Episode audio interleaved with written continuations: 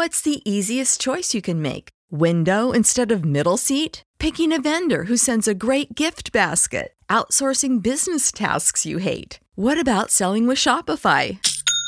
Whether you're selling a little or a lot, Shopify helps you do your thing, however you cha-ching. Shopify is the global commerce platform that helps you sell at every stage of your business. From the launch your online shop stage to the first real life store stage, all the way to the did we just hit a million orders stage. Shopify's there to help you grow. Whether you're selling scented soap or offering outdoor outfits, Shopify helps you sell. Wherever and whatever you're selling, Shopify's got you covered. Sign up for a $1 per month trial period at shopify.com slash try. Go to shopify.com slash try now to grow your business, no matter what stage you're in. Shopify.com slash try.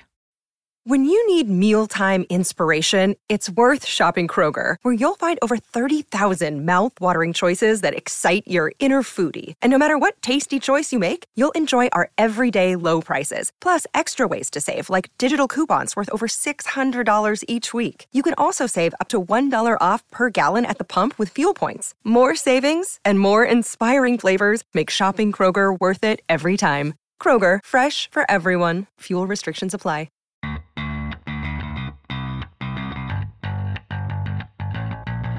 Coming to you live from downtown Detroit, this is Benzinga's Pre-Market Prep with your host, Joel Elconin This is a volatile puppy here, isn't it? and Dennis Dick, I'm bidding a penny.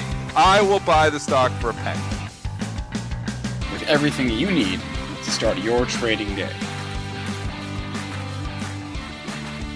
Good morning, everybody. Welcome to this Wednesday edition of Benzinga's Pre-Market Prep. Spencer Israel here with Joel Elconin and Dennis Dick. On today's show, we are talking about uh, a little bit buy the dip this morning, a little buy the dip in the cruise lines through our week after Norwegian extended their, their suspensions yesterday. We talk about DraftKings, talk about Oracle, uh, talk about some stocks that we uh, that we uh, that we observed yesterday that were strong and weak, and some, what stocks we want to potentially buy and sell today. We'll also discuss the uh, strategy of trading off of unusual options activity and uh, how that can and can't work. Uh, our guest is uh, Michelle Mish Schneider. She's the director of trading education and research at MarketGauge. She will join the show at 8:35.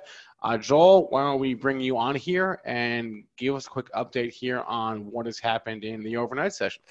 Uh, good morning, Spencer. Good morning, uh, traders and investors. I, I'm going to say around the world. I saw a tweet yesterday about a gentleman in London uh, that listens to us, and he's going to tell more of his buddies in London. Shout out to all of you overseas tuning in for the most up to date market action. Uh, we're trading up 10 and three quarters handles here at 29 and a quarter. We just had a little drop. I'm not sure what that was attributed to. Uh, weakness early in the uh, after hours trading off the Norwegian Cruise Line news dipped under 3100, 3096.50. The buy the dippers came in, took us up to 3147, and now we're backing off there. Uh, two days before the triple win, so you're getting some uh, a little bit of two-sided action here. Uh, crude in the red by 61 cents at 37.77. Gold down 11.90 at 17. 1770. A lot of sevens in there.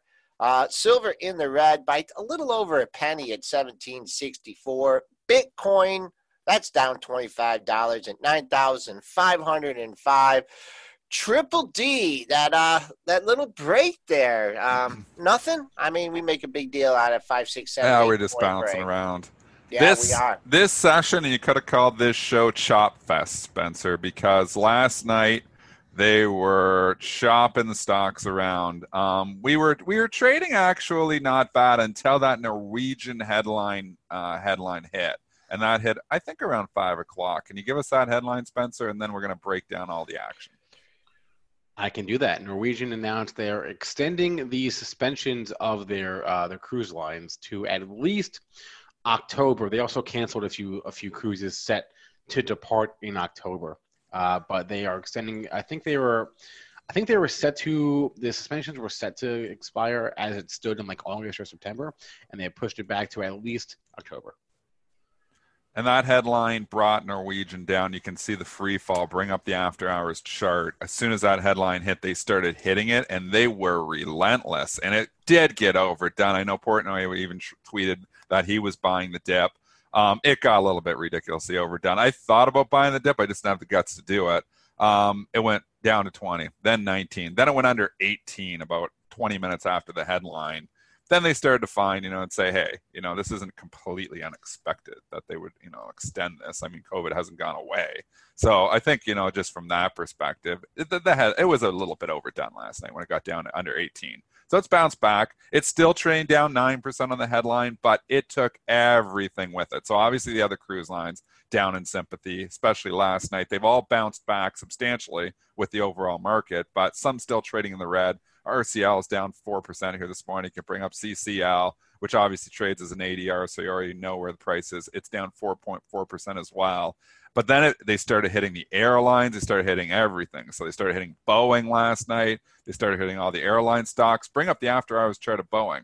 Boeing, right after the bell, trades up over $200. Then it leaks it. Then this Norwegian headline comes out. Then they decide they don't want anything to do with travel or, or, or tourism or entertainment whatsoever. And they hit all those stocks. So Boeing after hours last night, if you show that chart, I believe it got under 190 bucks. I did buy the dip on Boeing. I've already sold it here, so I can freely talk about it. Um, but just got overdone. So, and I was obviously hedging as well. I'm not just naked buying Boeing. I was hedging with other stuff. But it's back up. It's come back a bit. Norwegian was the catalyst for the sell-off in all these stocks. Yeah, I'm taking a look. Uh, we'll just go with the headline stock, and that's Norwegian. I mean, just big red bars there. They pounded it. If you were paying attention to the two day low, or yes, uh, yeah, two day low, 1817. And where'd you get to? Not much below that. You got, yeah, you did 1787. So you definitely took some heat there. Uh, rebounded, got a quick print up to 20 just at 1999, now settled in. Let's look at this in relation to yesterday's range. You need to get to 2011, and uh, that's where the bounce took to to fill uh, to fill the gap here. I mean, this is, I mean, this is not good news. I mean, I mean, they're losing a lot of money, and yeah. they're going to continue to lose a lot. But let's money. put it in perspective. Do you think sure. this was total? This shit. This wouldn't this be expected to a certain extent? I mean, we're no, Dennis. No, Dennis. Rise. No, it, it, the crisis is over. People are going to. so this is all new information. The extension. So let's knock another fifteen percent off the price of Norwegian last night because exactly. the crisis is supposedly over. It's not over and we know it's not over. I'm just shocked that they hit it that hard because I would have thought that some of this would have, you know, that that it's not completely out of the blue that they would extend this. I mean, they've extended it multiple times already, so I, I don't know. I guess people were hopeful they were going to be cruising sooner than, and obviously not the case. Surprised they brought it back. I mean, Norwegian was on CNBC though, and I believe he was on Mad Money about a month ago, saying they got enough money to go for a year. So if they don't even cruise for the next year, they're solvent, is what they were saying. I don't know how truth that is. I haven't looked into the financials of Norwegian myself, but that's what the CEO was saying on on Mad Money about a month ago that they don't need to cruise for a year and they are completely solvent and fine. So I guess you know then it might it might be a year before they can start getting these ships. But there's an exception. I can't talk there's an exception to the rule here. Spencer? okay there, Dennis? I, oh, yeah, I'm not sure what Dennis is referring to. Yeah, I'm not sure. No, I'm referring to that you said that some cruises are still going to be. Oh, oh, oh, oh, yeah. The uh, I think they said that the the cruise the cruises going from Seattle to Alaska, uh, in in October are, are still good to go. But that's an awesome cruise. Joel did that one, didn't he? I did that. Absolutely a must do. Yep. Yep, I'm so glad. So they're, they're going to allow that one. It's pretty cold up there. They figure, I guess. I mean, maybe there's not as many COVID cases. I don't know why that's the exception here, but um, thoughts here. Buy the dip worked last night. Buy the dip and sell the rip on everything. So just talk overall market. Don't even worry about the stock. Yesterday, the last two days. Let's put this in perspective. The last two days on the SPY, we open down thousand Dow points or whatever we were going to open down in the pre-market, but then they started bouncing it even before we opened. We opened basically at the lows on Monday. Yep. Basically right at the lows on Monday. Where did we open yesterday? right at the exact high on SPY. It opened at the high tick. If you shorted the open on SPY, you took zero heat. What happened? We came right down. So this is just classic buy the dip, sell the rip. It continues to work. We're going to continue to preach it at you because it continues to work. Like I said on the show yesterday, if you're buying this open, you are doing it backwards. That's what I was saying yesterday. What happened? If you short the open and I was selling everything I could possibly on that open, you're immediately rewarded. Immediately rewarded. And the stocks, obviously, you know, maybe they didn't like what Powell was saying. There was some cases that came out. Florida cases were higher, and we had that tank around 11 o'clock. But regardless, the fade trade has been the way to play this market for the last two months. Yes, we've had a little uptrend in the last couple months. Yes, the buy the dip has been better. But selling the rip has worked as well because there's been a lot of pullbacks to get the hell out, even when you've been wrong about you know potentially buying you know buying the dip, selling the rip just has worked. Uh, right, and uh, boy, well, you had that intraday uh, volatility yesterday. Uh, you had, I mean, you could blame it on Powell, or you can blame it out of the uh, the cases out of uh, Texas and Florida. Uh, but you had you had one hell of a sell off, and I believe this is around 11, 11.30, and boom, they came back. They bought the dip. Almost got to the pre-market low yesterday. I mean, a couple more ticks, and you would have touched that pre-market low a lot of pockets. I was watching this also, you know, yesterday afternoon and between like 30, 31, 10 and 31, or let's call it between um, 3100 and 31 and a quarter. It was just an absolute chop fast um, going into uh, expiration. So keeping an eye, the interday high from yesterday, we got, we got taken out. The high from yesterday should be a good level, 3156 and a quarter. And then I just got a brick wall here at 3175 and a couple different reasons for that. Uh, but you know, it's um, it's the Fed versus the fire uh, virus, and and right now, um, the Fed is is kicking butt. So, well, the Fed has been kicking butt for a long time, and we know when the market goes down, the Fed's going to have its back. So I'm just going to keep trading the same way I've been trading. Um, you know, like yesterday, I picked up Kohl's on the dip on Monday. I sold it into the rip on Tuesday. It went up 15% in 24 hours. It was like, okay, time to book the profits. Held on to the General Electric. Um, I sold a bunch of other ones too. I sold my UPS out of my swing trade portfolio because did you see the, the bar? It was a ridiculous move, two day move. UPS was down at $99 on Monday and I sold it 108. That's a big move for UPS. It just felt like it went from the bottom of the range to the top of the range for the last two weeks. I was like, I have to sell this top of the range because it's what's been working. So um, lots of opportunities there for traders here. It's a trading environment. You can't get a better environment. Like I've been talking about, you know, these last four months are my so March. To give you some perspective, I've been trading for 20 years. The best months I've ever had were in the financial crisis because I do inefficiency trading and you have some wild trading. So 2007, 2008, 2009 were always my best years. Again, I'm going back though to those years to find months like this. So March, April, May, and so far June, I believe are my four best months in 10 years consecutively. Why? Because the VIX is higher. There's more opportunity. There's more trading opportunities. Stuff's moving around. So VIX goes up, I make more money simply because the moves are bigger. When you're trading inefficiencies, and what I mean by inefficiencies is relationship based trading, which is what I've always talked about. Like looking at, you know, stocks and trading them versus each other. You know, simplistic example, the airlines, they all kind of move together. So you see, you know, even last night with the with the with the cruise lines, you see Norwegian take a hit. You can be quick. You can maybe get RCL or or you can maybe get CUK or CCL, both same stock, on the short. Or if you miss that, then you move into the airlines because they've all been tracking together. And there was a lag there last night, and there's opportunities there, but you got to be quick. So, and you've got to be, you know, on the headlines. Like I've traded headlines for years. But, you know, even, you know, there's opportunities within the banks, you know, trading the banks versus, versus each other. There's Highly lots of different opportunities if you understand the relationships. The, pro- the reason I make money trading relationships is because 99.9% of the population, one, doesn't take the time to understand the relationships, two, doesn't care about the relationships. But if there is a hard relationship there, like a pretty good, you know, correlation between two stocks, and people just, you know, indiscriminately sell one stock um, you know, but they're buying the other stock, and there may just be random buyers in there because they like the balance sheet or they like the chart. Um, that's going to be where I make my money is from those people who aren't respecting those relationships. So market is all about relationships. The one I trade every single day is TLT versus the banks. So I'll give you a very simplistic one. TLT in the red, banks usually in the green. Today TLT is barely down, banks are barely up. But if you see the TLT just start to puke, you will see the banks start to rally. Fundamental relationship, obviously, that's related to interest rates for the banks. But you know, just understanding that simplistic relationship can make you money because maybe you're coming in at five o'clock in the morning, or maybe you're coming in at seven o'clock at night and saying, "I want to buy Citigroup. I think it's going up tomorrow."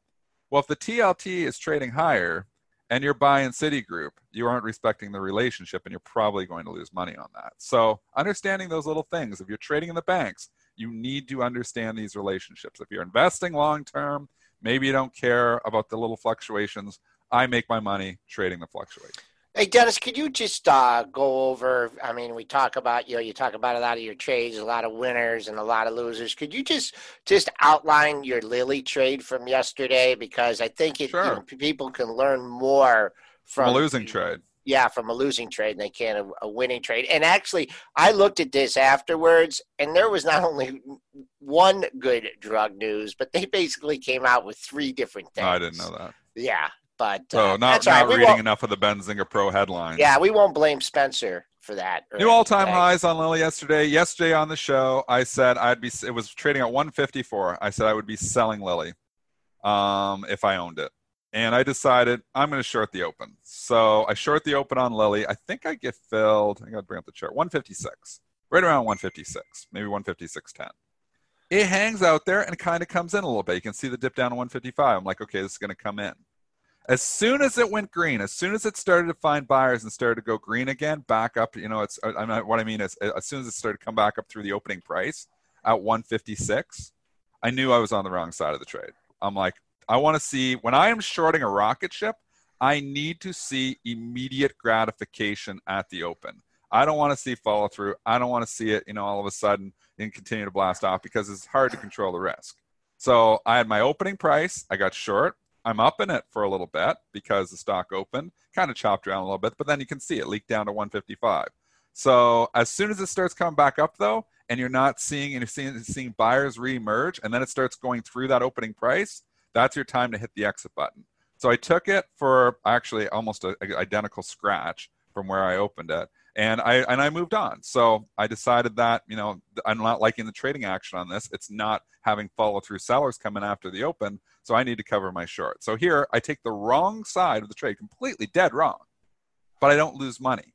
And why don't I lose money? Because I have the discipline, and second, I have the tape reading skills to realize I don't like this. This is a bad feeling here. And that's just 20 years of experience reading the tape.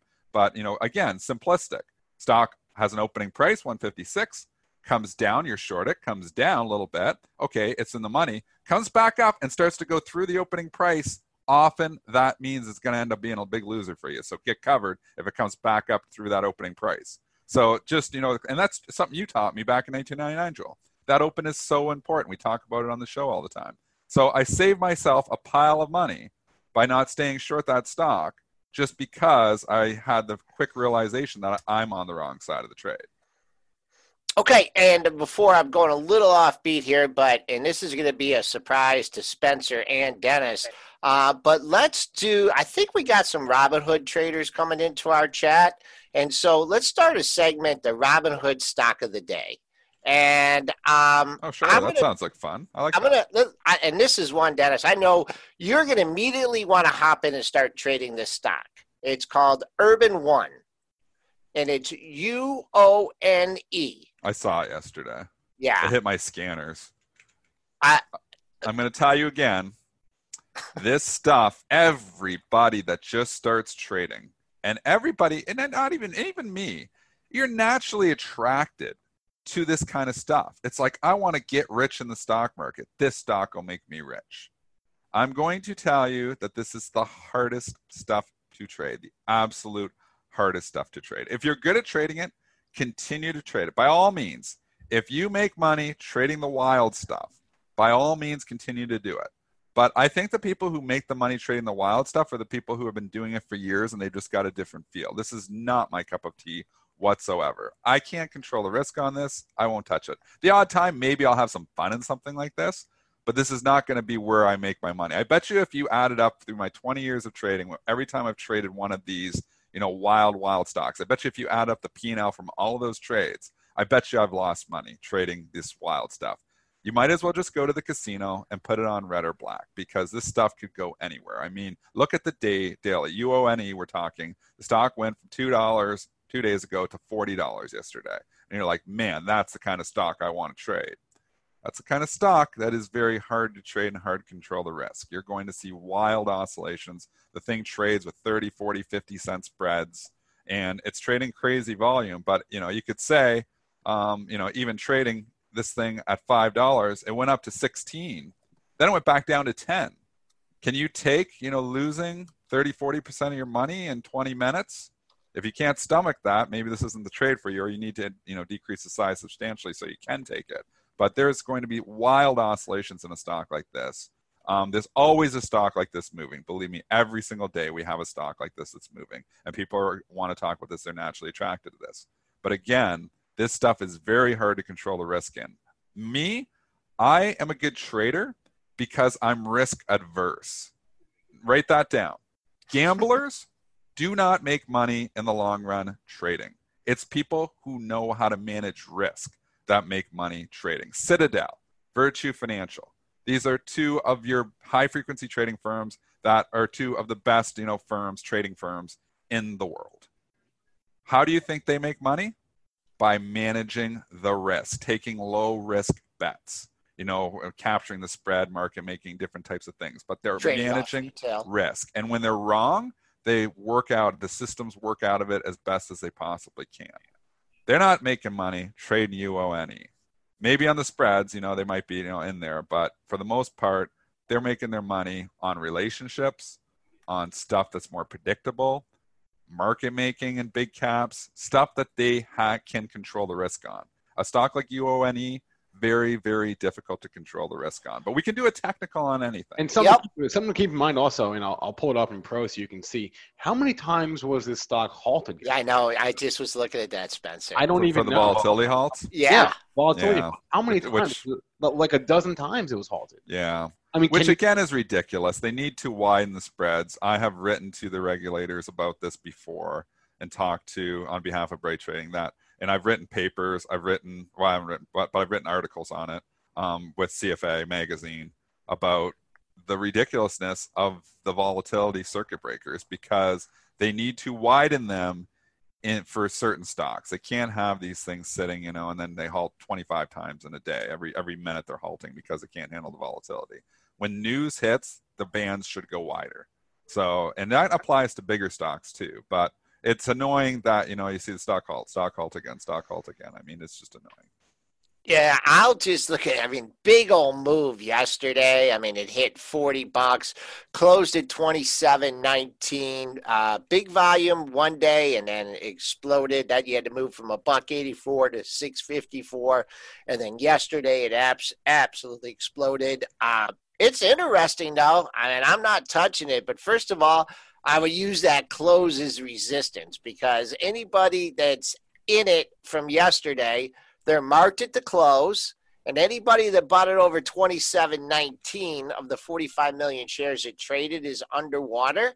So I'm going to use that as a potential resistance point. But I'll just say, someone likes this stock here above 21 bucks. I mean, I'm just looking at. I know it's a pretty wide range though, but uh, ever since where did I see that 21 uh, at uh, 1715 uh, ever since that, what's that, quarter after five, someone's been supporting this thing. 21, they stepped it up 2150. So those are pretty wide parameters. Uh, 21 to 27. You'll probably see both of those today. But it, it's being held up by someone here. So if, that, like Dennis said, if that's something that you're good at trading, go right ahead. But a lot of people stuck over that closing. How many price. traders? And this is, you know, one thing. We've been in the day trading industry, me and Joel, for a lot of years. Joel starting in the pits as a local, as a trader in 80, 87. When did you start? 87. Uh, a little bit before that. I graduated college in 85 and I went immediately down to the Merc. So I mean, and so you're basically a day trader in the pit, is what you were. You know, you were a runner, and then eventually you were a trader. You basically day trader in the pit. So say we day trader, basically. Okay. Yeah. Okay. Thank you. So so we've been day trading. So Joe's been day trading basically since 1986. I've been day trading professionally since 99. Uh, retail since 96.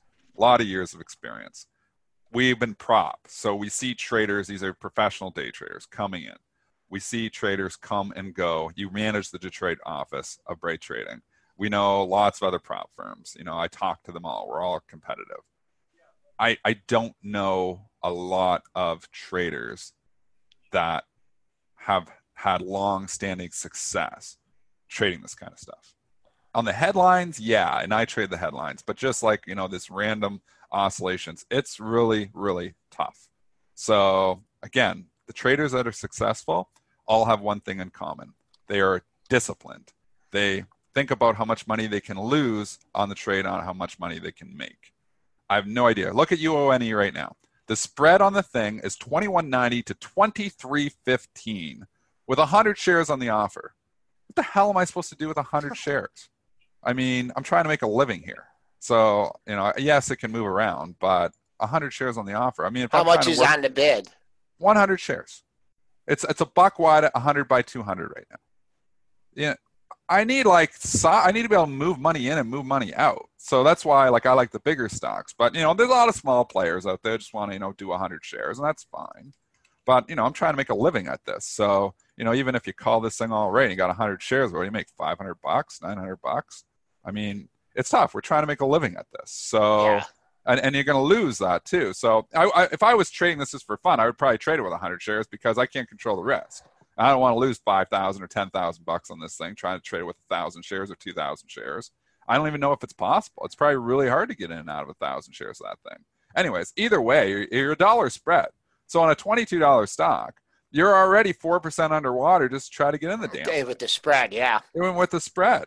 So it's like four percent in to try to get in. Well, obviously get out. It's four, four or five percent to you know just the slippage on this thing.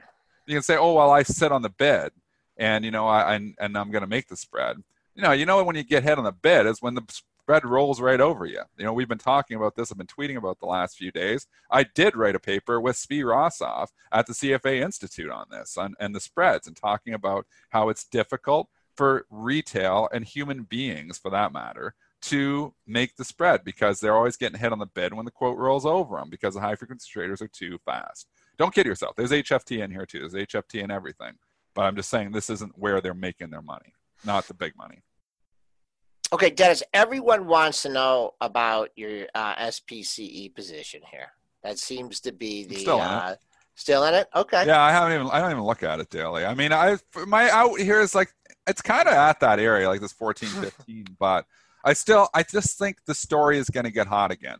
You can't do evaluation on. You can't throw your fundamental hat on this, and this isn't like a huge holding for me. It's a speculative capital, speculative. So I have it in the long-term account. I think eventually the story could get hot again. I think as SpaceX continues to grow, I think we hear more about SPCE. So I think the story could get hot again, which is why I stay long the stock. Um, I don't know when it's going to get hot, but I think this could eventually get hot and could eventually take off again. So, pun intended. So I, I don't know when that's going to happen. The timing of that's very difficult. Again, if they have launches and somebody was talking about a launch, I'm not sure if Virgin Galactic is doing another launch. But you know, often there is trades ahead of these events There'll be news. Yeah. we talked Yep. about that before too. But this is a stock that I could lose a lot on. You know, you could it, it could go to zero. What I is mean, it? Less than half? Uh, yeah, but but just like less than a half of per, one half of one percent of your portfolio. I mean, oh, right? less than that. yeah. Less so, than that even. Like a, like like a fraction of a percent of my portfolio. Like, like when I when I do zero. when I do sizing on my long term portfolio, if I really like the stock, it might be two, three, four percent of my overall portfolio. If I'm like really comfortable, like MasterCard is like probably four or five percent of my overall portfolio. But that's mainly because it's just grown into Grown that. so it's just much, taken yep. over. Like if I had never sold any MasterCard, it would have just kept taking over because I, I just have so much money in the thing over the years. But this, you know, I, I, I took like a like a quarter size of a normal position. So, you know, hypothetically, well, I'm not going to say numbers, but a quarter of a size. So, you know, if you normally buy a thousand shares, I'm buying like 200 shares of this. I'm not saying that's me. I'm just saying that's you know where I'm looking. Very very small compared to my relative size because the risk is a lot higher in a stock like this. I'm not going to go all in on space because all of a sudden there's a bad headline. You can see what it can do. Look back in March, it was forty dollars went down to eight. I mean, you lost 80% of your money in that fall in March or, or just from March. So you got to be very careful buying this kind of stuff. It's high risk. I'm not going to lose all my money you know if you're trading caterpillar or if you're trading you know some of these bigger stocks you know you can get a feel for hey there's some value somewhere procter and gamble i'm comfortable taking a huge size position in amazon or procter and gamble because you know what these are real companies They're not going to zero we don't know. Space is speculative. But with that being said i think the story could get hot and i'm taking a flyer on it. Uh, dennis what you just said the, uh, you said you hadn't looked at it. I i mean you can't see me because my camera's off but i like did the praise jesus thing because uh, uh, I, I'm always concerned. You, are you in this? Weren't you in this? One? No, no, no. I'm not. But I'm not. No. But I'm always concerned about you when you say you buy something and you look at it like every day and then you get out like a week later. Like you say, you, you I'm say, better when I don't look at them. Yeah, you're better. Everyone's better when they don't look at it. Yeah. Not yeah. you. It's everybody. So. Yeah. the more you if look, you've designated it longer term, I mean, the one thing is I like to try to control the risk still. So I kind of sure. have, and, and being in the markets as much, you can't help but know that you own that. Right. So, you know, even if I don't look at my portfolio, I still know I own it. I'm down in it. I bought it around, I think I bought it around 1590. So I'm down about 60 cents on it from here. It was, I was up in a bit. It went up like 17 and a half. But you know, so I've kind of been all over the place in this one, but I'm sticking with it. Yeah, there's no and there's no free money shorting this thing either. I did catch it. Can you even get point, a locate on? And I, no, no, no, I did oh, it yeah, with some can. options, yeah, but I think I even went pretty close to the money, and you know, and I didn't go super far out, and I got a huge drop, and it, you know, I mean, I got out of it with a profit, but man, if you don't get out of those puts when it's going like straight down, like when you never think it's going to go up again, it bounced 50 60 cents on you and the, oh that premium uh, evaporates. But no a lot of people are asking about that so i just wanted to cover that. Real quick um, a lot of people are asking about american airlines and i kind of have a good feel for this one just the way it's been trading. That open yesterday man percentage uh, closed at 1670 open 1836 went another eight cents and then reversed. And what what are we doing? We're we're flat today, but man, oh man, it don't. Uh, 1703, 1655, that major support's down at 14. Kind of in the middle of no man's land here, isn't it? Here at 17 bucks. Follows Boeing. Yeah, you yep, that's what you said yesterday. Nine point move, right, from 23 to 14 four and a half. You got nowhere near 19 and a half yet. I wanted to say this is that right? 14 to 23. Yeah, that's nine. Oh, 18 and a half. Holy mackerel. I wish I would have done that yesterday. That 50% retracement of that whole move was 1850 and you got to 1844 yesterday. So opened up into a real good level. Uh, kind of in the middle of nowhere. I like it down to 15 on the pullbacks just because you got some support and control the risk back there. Again, if you're trading this, you got to keep Boeing on your screen. Boeing is your leader. Boeing has started to roll over here again. Not surprising. Some of these airlines have actually turned to the red because of that. So Boeing is the leader right now. It's going to change, not always that way, but right now people are just watching Boeing for indications on trading these airlines, telling you what the traders are doing. All right, I do want to get to Kroger, but I, I fear that might lead to a longer discussion. well, uh, so so I want to I, I want to save Kroger for after our guest is coming on here in a couple minutes. So let's just do a couple stocks from the chat. Let, us someone asked about Apple here, so let's just do Apple real fast. Mr. Elconin, we'll throw this one to you. Yeah, up 341. All time high. Yeah, is it? Yeah, it is. Wow, above an all-time high. Well, give me the news. News me on this. Is there any news? I, I, I mean, love Apple. They're, Apple. Apple is in the crosshairs of the European regulators, so that's the news. That's not bullish, but I uh, saw their diversity. It's all bullish, Spencer. It's all bullish. I guess it's all bullish. I don't know. It's all good news. Uh, 356. That's your pre-market high. Uh, you got a little sneaky seller up there, at 356. I wouldn't say it's anybody selling the farm or anything, but uh, that's what I would look for for uh, for follow through because 356. I mean, right on the nose. So I don't know if there's an iceberg there, just bipping everything. Uh, but oh, that's the only thing I can really give you. If you're shorting this thing and you want to get it back, 352.08 is not too bad. Uh, that was uh, that was a close from yesterday, but maybe a better target on the short side would be yesterday's high at 353.20. Um, if you open up and you just start to just go straight up, figure out your average daily range in this one, which is pretty good. I'd ah, eyeballing it here. I'd say it's 10, 12 bucks. So if you get one of these 355 opens and it starts climbing, climbing, climbing, takes out 356, 360, you could look for 365. But I'm not feeling that today. I'm keeping an eye on 356 and Apple. All right, let's bring on our guest now, Michelle Mish Schneider. She is the Director of Trading Education and Research from MarketGauge. Uh, Michelle, good morning. Good morning. Can you hear me?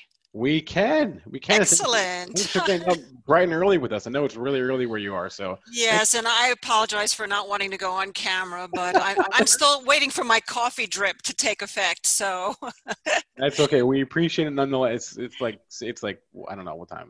Six. It's six thirty-five. Yeah. So. And, and I'm I'm up this early, but not camera ready this early. All right, we appreciate never that. Camera, yeah, we're never camera ready here. Uh, Misha, I wanted to ask you. We, we got a request a couple weeks or a week or so ago uh, from a West Coast trader, and um, just about you know he wanted someone to come on the show and talk about their routine. Now, I think you know I know a couple different traders out there, and you know the market dictates really when you get up and how much you know research you do and the preparation. I do a lot of my preparation at night. Can you just talk about because you you go between new york and arizona is that correct? Or are you out in arizona permanently now? Actually i live in new mexico. New mexico nice. Okay. Um, can you talk about is your routine any different from when you're east? Or could you just talk about your morning routine well, the, the routine is the same. It's just I'm, you know, I'm still an East Coast girl in my heart as far as the way my body clock works. I mean, I would way prefer to be able to go to bed at midnight and get up at eight. So instead, now it's going to bed at ten and getting up at six. But in terms of what I and I, I don't, I'm not a big fan of that, but I have to do it. So my routine is pretty much the same. Like you, Joel, I do a lot of my prep work in the afternoon into the evening. So I will look from a macro perspective. I will start obviously with the indices, go to the key sectors, my economic modern family. I look at all the commodities. I look at the dollar. I look at the rates. I look at some of the international country funds. And then from there, I will look at individual stocks, particularly stocks that are looking at phases. And I do all of that pretty much the day of. Then in the morning when I get up, I check Twitter, um, I check any news, I check earnings, uh, I check to see what all, everything that I had looked at the night before, where it's at, and from there I start making notes in terms of what positions I might want to put on, if anything, or at least what I would be looking at that might swing the market one way or another. Like, for example, today we had Fed speak yesterday with Powell. We have more of that today. That could be an influencer in the market. More news on what's happening with the virus, more news what's happening with China and India now having some strife would they necessarily influence my trading decisions? It really would depend on the technical setup, but that's kind of my basic routine. And because I run a service, I'm also communicating with my subscribers uh, every day, multiple times a day through text and email. How much attention do you pay to the after hours and pre market trading? Is it something that you'll participate in or note the price action? I know you like to do futures as well, and they pretty much trade a lot around the clock. Do you use it? Do you use it for execution purposes or for pro- just basically informational purposes? Well, when I'm in something and I decide to hold into earnings, and if it hits a target after the it reports and the market's closed, I will take a profit. Same thing in the, if I wake up in the morning before the market opens and I'm at a profit target, I will take a profit. But I will not use it for stops, for sell stops, for exiting on a loss. That I will use the U.S. market for. In terms of the futures market, I'll be interested in what happens overnight. But at this point, I really feel um, that just I, am okay with looking at the U.S. market and not necessarily, other than I said, a gift, doing anything other than um, the U.S. market or beyond. Uh, Mish, uh, since we last had you on, we've got a number of uh, newer listeners, and I was wondering if you could just walk us through uh, what you mean by the modern family, because that's, because that's how you approach the markets. Explain uh, what that what that is. Well, what I've done is I put together uh, six six different groups. One is an index, which is the Russell 2000, which I consider the granddaddy of the economic modern family. Of the four indices, the uh, Russell 2000 or the small cap stocks are really where you see the best sign of the manufacturing end, or really what I would even like to say the supply end in the United States and the economy. And then I have five sectors after that. So I use retail, uh, who I call Granny, that's brick and mortar retail, where obviously has been under a lot of stress for a long time now, even well before the COVID 19, uh, because that's a lot of the mall stores and the chain stores. And then from there, I go into transportation, which in essence would be the demand side. So, how fast, how robust is our goods moving? And then I use after that biotechnology because that is not only highly speculative, but it acts as a cyclical and a non-cyclical in terms of the economy. You know, it goes up obviously in a good economy, but it can go up when the economy is not doing well, which we've seen evidence throughout this whole virus. Semiconductors, which have been hot for so long because tech is another area that's done well even before the virus has continued to outperform with the virus because of this new stay at home.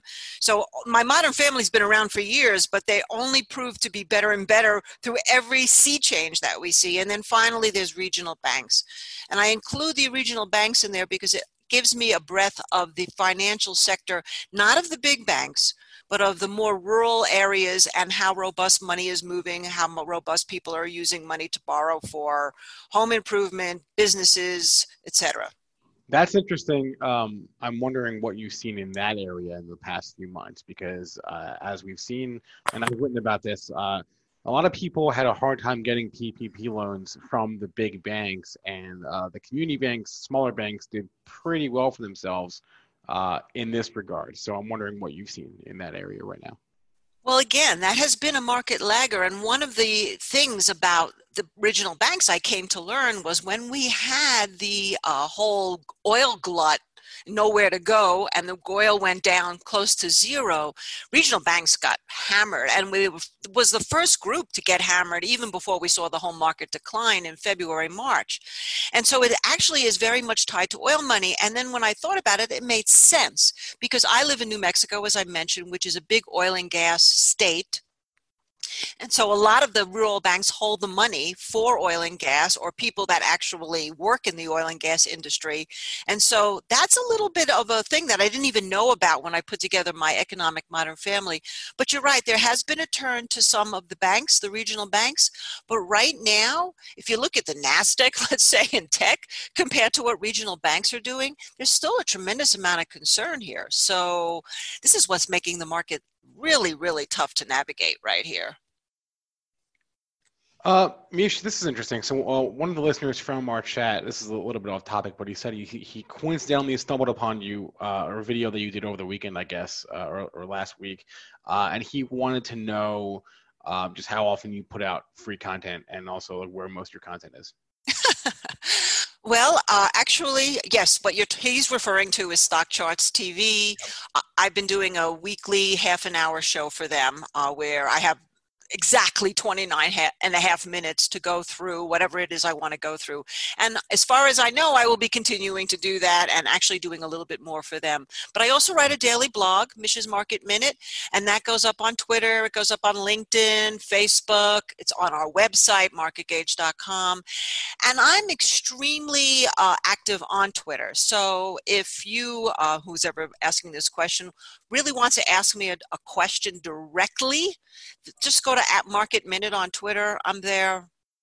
You know, you asked about after hours. Uh, uh, you know, I'm one of these people that checks it, you know, well into the night and then, you know, first thing in the morning. And if I have to go to the bathroom in the middle of the night, I try not to, but I might.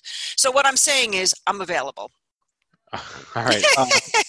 Uh, uh, another question from our chat here, Mish, about your favorite trading setups. Ah, this is an excellent question. Well, my favorite trading setups really basically come from is it in line with what the overall market is doing? And if it's not, and if it's going counter, there better be some kind of good reason for that. Then, what I will look at is the phase. I wrote a whole book on this called Plant Your Money Tree A Guide to Growing Your Wealth, which is about these six phases. And so I will look at to see whether something is phase it's in, how long it's been in that phase, or if it's actually about to change phase, which, if that's happening, is the most explosive time really to get into a stock. Uh, and then from there, I'll take it down to where the pivots are. So, in other words, I look at floor trader pivots, which are midpoint pivots, and I look to see if they're positive or negative based on where they were the day before. And then finally, I'll use an opening range. And that's really comes from our days on the floor. Joel, we love to talk about the floor because on the floor, the markets would open month by month and then it would reopen.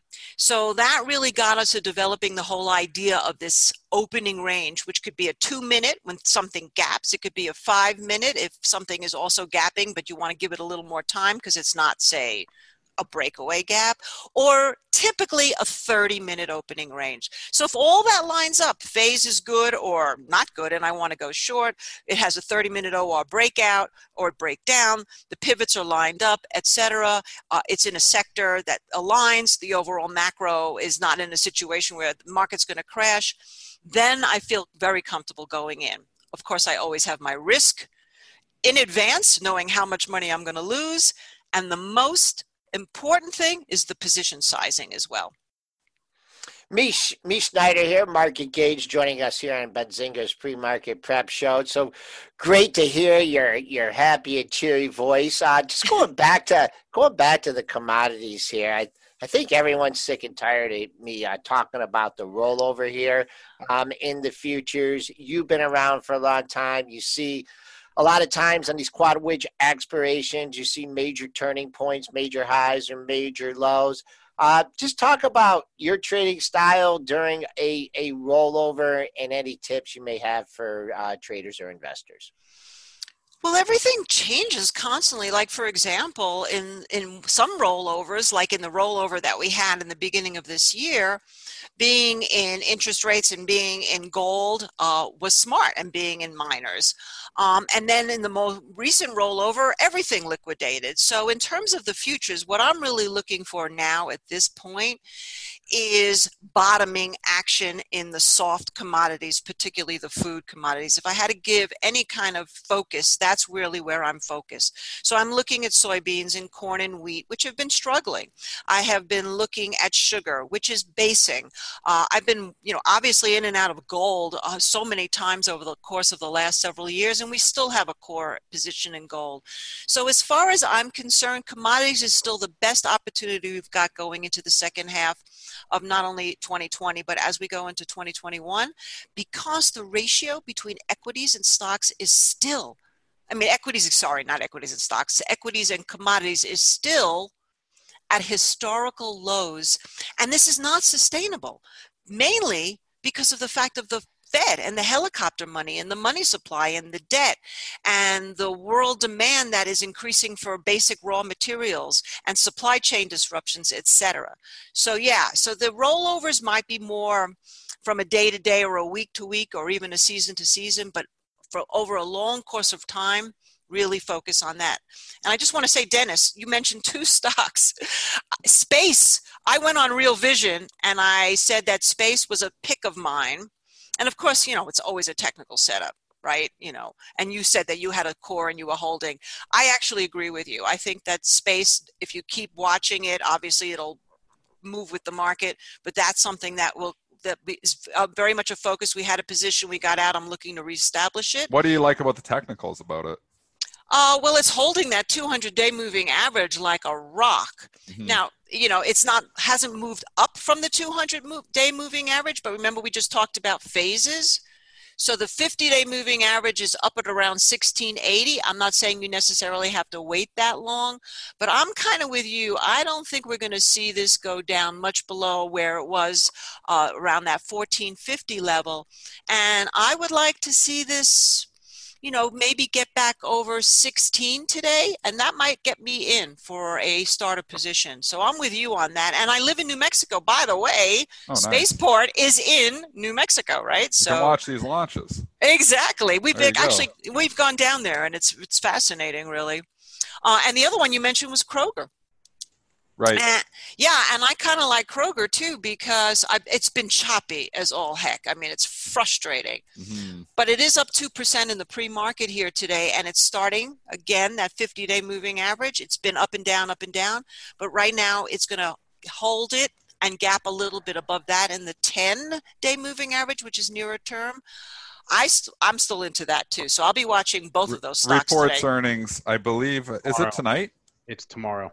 Tomorrow. Oh, well, I probably will wait then until after. So Kro- earnings. Kroger's earnings are coming. Sometimes you see this little run up ahead of the earnings, so it's not surprising. But um, uh, it, it'll. It, this is a stock's been range bound for a long time. I mean, Oh, it has. Thirty-one to thirty-four. Exactly, but I think you know I still think that a if we get any kind of scare and people start shopping like crazy again, you know I have a we have a Kroger's right here in in uh, Santa Fe. Um, I think that could help it. I, I think they've done a really good job of navigating uh, as far as the virus goes, and I just like the stock. I like the company. I like what they've done with being able to order online, to have a delivery service, etc. So, you pick two that I like, Dennis. One Uh, more. Oh, go ahead. No, no, Joe, we got a lot of questions flying. Joe, go for it. Uh, I just wanted to know how much crude you bought at negative 40 in the mix. Well, I did write a blog, speaking of blogs, that this is the opportunity of a lifetime to buy oil down there. And Down so, negatively. That's what oh my God. I mean, yes, that was just insanely cheap and, and ridiculous and unsustainable. Um, but now, you know, I think actually I'm still more on the positive side to oil. Long term, no. I mean, I actually really would like to see the world get away from oil and go more towards alternative energy. I mean, this is why Musk is, you know, still Musk, man. You know, might be crazy as a loon, but he's guy's a genius. He sees the future. Um, but now, right now, I'm looking at if we looked at USL, which I've been looking at more than USO, um, which is still a United States oil fund, just based on the basis of that, if we clear 15, I think we could at least go up a couple of bucks, maybe three from there. I, I and I think you have a pretty limited risk, um, really about a dollar. And what, is, uh, what is the difference between USL and USO? I think right now, uh, during the whole decline, uh, USL just proved to be less volatile. That was one of the reasons why I liked it. Doesn't have nearly as much volume um, as USO does. It has an average volume of about 500,000 a day. USO, the chart looks very similar, but USO is not as strong. If you look at the USO chart, it is, it just yesterday got Oh, I see. Okay, Yeah. so, so so USL spreads out their their allocation over 12 months, and and USO didn't do that, and now they have. But now they're doing it, so they're similar, anyways. Right, and it's split seven times, and you know you have a whole contango issue. USL just seems to be a little bit smoother to me, so that's why even though the volume uh, USO is over 11 million, and this is a, uh, you know a half a million, but that doesn't necessarily bother me at this point, and it's ticking up here a little bit in the pre-market. Um, it's 1448 bid, 1455. It's got to get through that 15 though, I think, and then you know there you go. Oil will continue to go up, which will be p- positive for the market. We'll see. I mean, you know, who knows? At this point, it hasn't gone up with the market. It just stabilized. If it starts to go up with the market, then we may have more inflation concerns. That's my other thing I'm watching is stagflation. All right, uh, a lot of fans in the chat uh, for Mish Schneider. She is the director of trading education and research at MarketGauge. We've mentioned her Twitter today is at Market Minute. Uh, Mish, thank you so much as always. We got a lot of positive feedback. We'll have to get you back soon, but uh, thanks for getting up early with us. We appreciate it. Yes, thanks, guys. Um, I'd love to come back. So anytime. Thank you for Thanks, having me. All right, All right Bye, Joe. Bye, Spence. Bye, Dennis. All right. Oh, cut her off there. Bye. well, all right, let's go back to Kroger here for just a second. Um, we, this came up on the pre. Should we go into the Kroger discussion or not?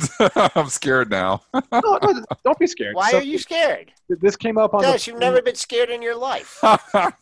So that, when it, that one time I yelled at you Uh. when you came in the office really hungover at 929 and you expected to trade that day. That's Yeah, the only no. time. no, I often I often came into the office back when I was 22 years old at like 11 o'clock. Remember, I come in. It was a rough night, and I'd come into the office back in your your just after university days, and I'd be like, "Oh, the afternoon shift's here. Everybody can go home." Joe, Joe would give me heat. Joel gave me a lot of heat in my younger days. That's why I give him heat now because he gave me all kinds of heat when I was 22. He'd have to anyways, kick my ahead. ass all Let's- over the place. Paying paying it forward. All right. So this came up on the pre pre market show. We were talking about this, Yeah. uh, and I, I I think it, it may have been Joel, it may have been me. I think it was Joel who said, "Why is why is Kroger up this morning?" Um, didn't see a headline. Dennis, you you knew knew. why you knew why it was up. All right, right away. Fast Money. Uh, Michael Coe, um, it's Michael Co. had um, he does a segment pretty much nightly on Fast Money where it's um, he's looking at you know uh, options. He's looking at big options purchases or option sales and looking at the puts and calls and trying to you know and usually they do the stocks that are coming up on earnings. So he's trying to you know look at them and say that potentially somebody knows something. So last night he highlighted a big option buyer in Kroger and it's crazy how you know people who say retail can't drive stocks the stock was trading flat and it blasted off to like 33 and a half um, from 30 this is kroger it's a grocery store from 32 and a half to 33 and a half because somebody saw something in the options so it's ridiculous i mean the move today i feel like is ridiculous because it's all just off of somebody saw an option buyer um, there's option buyers and sellers all the time with that being said, you do have a catalyst. The earnings are coming up. Full disclosure, I do have an overnight short position in Kroger. I was fading that move last night. I will cover this at the open. So this isn't a long-term trade. I agree with Misha. I actually don't mind the chart long-term here. Um, it all is going to depend on the earnings. Um, but you know, I kind of like Kroger um, from a long-term perspective. But short-term, Kroger goes up a buck because somebody sees an option buyer. I short it. I, I don't think it. I don't think it's justified move. So we'll see what happens. It's it's holding up very well today. I'm actually surprised it's still holding up as well as it is. We'll see what happens after the open. But my point being, and I want to make this point as well, is Michael Coe pointed out. I think I'm saying his right name right. Am I, am I not Co? Is it Co or Cow? Co. Uh, okay. I don't know. I, Michael Coe. I thought it was so Cal. So he points he pointed out two weeks ago he pointed out a big options purchase and i think i, I want to say I, I don't remember which stock it was uh, but it doesn't matter the point was he pointed out he does a whole segment on this big uh, put buyer that he noticed in the market and then they throw it to karen Finerman, and they're like what, what are your thoughts on this you know on this big option put buyer? And she's like i don't think this has ever happened before but she's like that was me. She's like that was my my put that, that was me. That was actually my orders. Because karen's you know a hedge fund manager she's got big big orders. She's like those were my puts that i bought. And she's like the reason i bought puts is because earnings is coming up and i'm nervous to go into it but i want to stay long the stock. She says i'm still bullish the stock but you know i bought some puts to hedge myself so here michael coe just highlighted a whole thing on how somebody might know something and they're taking a speculative bet into the earnings, and that was proven wrong 10 seconds later when Karen Finerman came on and said this was just a hedging, and she's actually bullish the stock. So, what my point being, it's like trying to find a needle in a haystack by looking at options activity and saying, oh, this person knows something or this person knows something. This is the second time I've seen this happen because about two years ago on CNBC, um, so they were pointing out again a big, it was a big call buyer or a big, it was, it was some type of options trade. And my buddy Chris, who's a very big trader, manages a lot of money, texts me and says, Denny, you won't believe this. They just pointed out my options trade on CNBC, and it was a hedge. I'm like, I don't know anything. I don't know. It was a pure hedge. I needed to hedge myself into the report.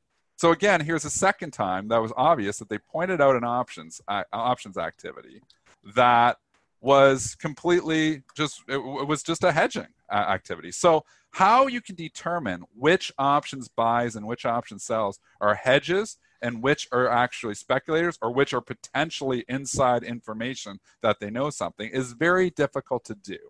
Again, if you do these strategies and you make money doing it, by all means continue to do it. I know the Nigerians have been very well at doing this over the years. So, you know, if you can do it, that's fantastic. But I've tried this stuff before. It's very difficult. I don't know how you determine which which are the good ones and which are the bad ones. So, like which ones, you know, potentially are just hedges. hedge. I don't know. I think most of it's just hedging activity, a lot of it.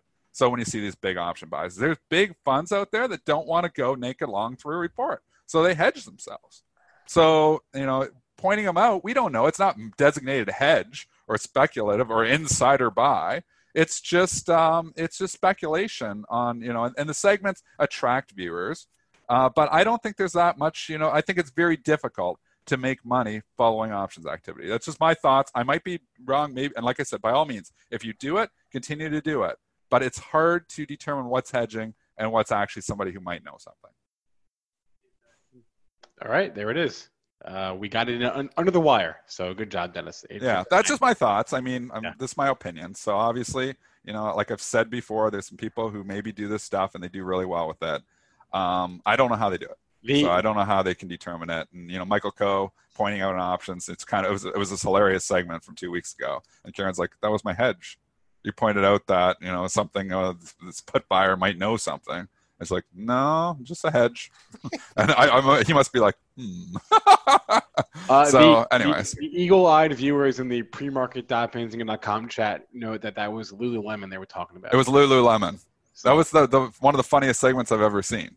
So, and it just proved my theory that most of this is just hedging activity that you're pointing out. You keep pointing out these uh, options, you know, and and some people may be really good at. Like I said before, the Najarians have obviously done this very well you know they've got books about this stuff. They you know or, or do this stuff you know and, and, maybe they've got some different edges with it. I've never explored it deep enough to say it just flat out doesn't work. I'm just saying it's probably very difficult for you if you're just starting trading just jump in and say oh i see a big options buyer to determine that yeah this is potentially somebody that knows something. I'm going to get long the stock because they know something.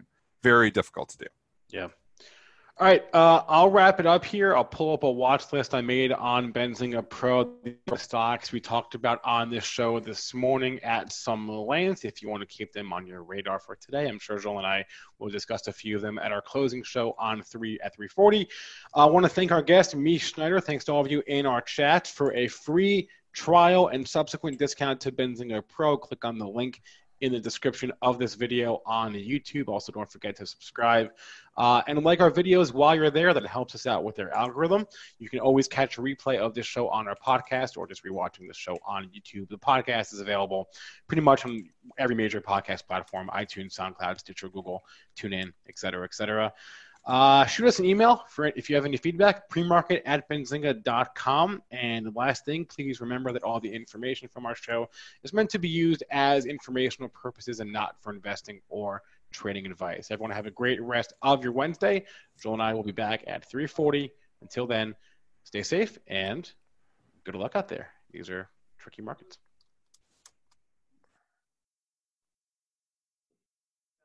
Ah, spring. Nothing like the world progressing towards summer to inspire your own progress. That's what life's all about in your career, relationships, and your finances. Let's talk about that last one. With the Chime Secured Credit Builder Visa Credit Card, it's easy to start building credit with everyday purchases and regular on time payments with no annual fees or interest. So your weekly grocery run can feel even more productive, and that morning coffee can taste like a little victory. And if your credit scores grow, so could your opportunities to get lower rates on loans, like for a new ride or finally having a home to call your own. Sounds like progress, right? With Chime's secure credit card, you can start improving your credit scores right away. Get started today at chime.com slash build. That's chime.com slash build. Chime feels like progress. The Chime Credit Builder Visa Credit Card is issued by the Bancorp Bank NA or Stride Bank NA members FDIC. Out of network ATM withdrawal and OTC advance fees may apply. Terms and conditions apply. Go to chime.com slash disclosures for details. When you need mealtime inspiration, it's worth shopping Kroger, where you'll find over 30,000 mouthwatering choices that excite your inner foodie. And no matter what tasty choice you make, you'll enjoy our everyday low prices, plus extra ways to save, like digital coupons worth over $600 each week. You can also save up to $1 off per gallon at the pump with fuel points. More savings and more inspiring flavors make shopping Kroger worth it every time. Kroger, fresh for everyone. Fuel restrictions apply.